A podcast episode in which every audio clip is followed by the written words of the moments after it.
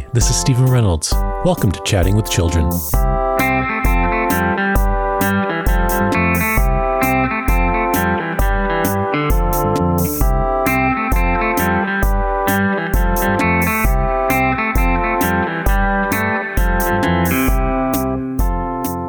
Hi, everyone.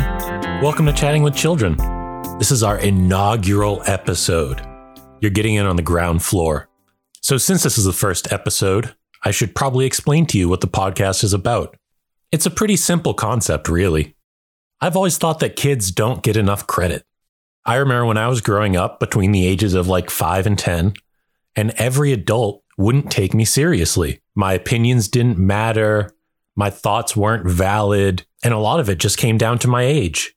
As I've gotten older, I've kind of pushed that to the side and become my own person.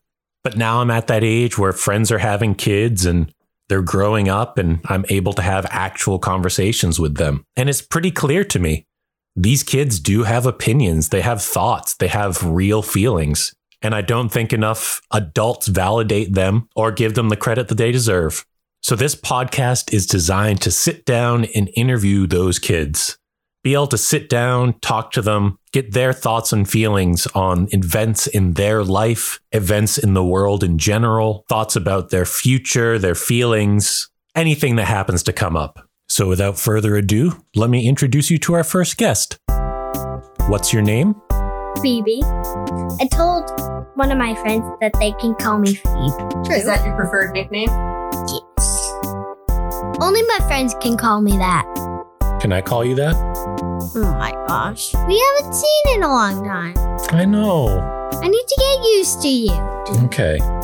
We can rebuild our relationship. and how old are you? Seven. As I'm sure you just heard, Phoebe and I go way back. Actually, all the way back to when she was born. I've known her parents, Mike and Heather, for about a decade, and I remember when they first had Phoebe, and I've been able to watch her grow up. Unfortunately, for obvious reasons, for the past two years, I haven't been able to see them as often as I used to. So I kind of selfishly use this podcast as an excuse to get back into their lives. It took Phoebe a little while to warm up to me again because she hadn't seen me in so long. But once we started talking, it was just like old times.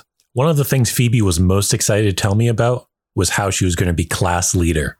I'm the class leader tomorrow. Tomorrow? Tomorrow's Saturday. No, on Monday. Oh, on Monday. What does the class leader do? You you like hand out all the papers to everybody that we're doing. Or- Mm. and um you get to bring the folder if they have any notes they get they get to choose a friend or um we could just walk by themselves down to the office to bring down the blue folder That's really nice. It's Yeah, good so- job. Those are sweet perks. so actually we have like a whole list in order i'm number 11 tomorrow's the 11th day Hmm.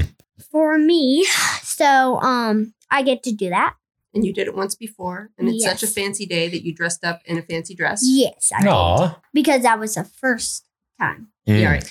and we have like all the kids that are in our class. If we have a new kid, they can just slip it in because we have a little class leader chart, Yep. and I got to move it down to my name on Monday. That's really cool. Yeah.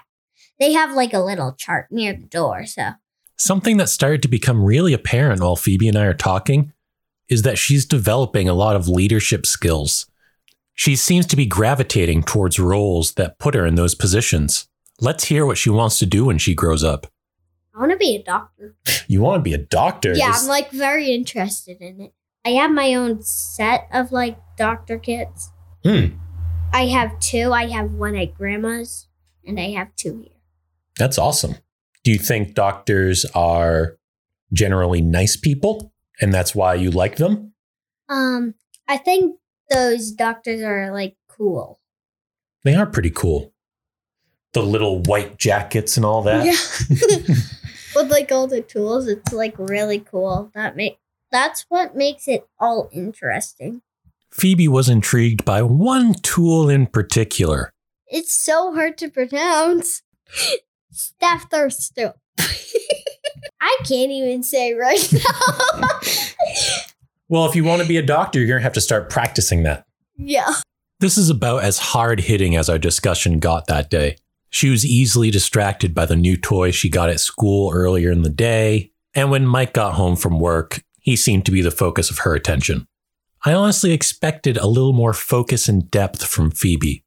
She has always been a very bright and opinionated young girl. I talked to Heather after the interview.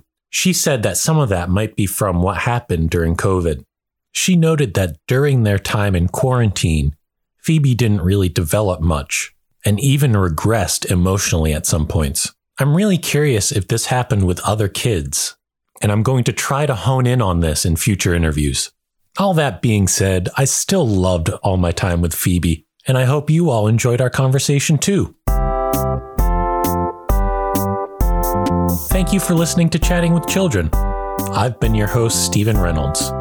We should have more episodes coming soon, but until then, enjoy one last clip from Phoebe. Goodbye. You were a true Phoebe. You did a great job. Thank you very I much. didn't know. I didn't even know that thing was on.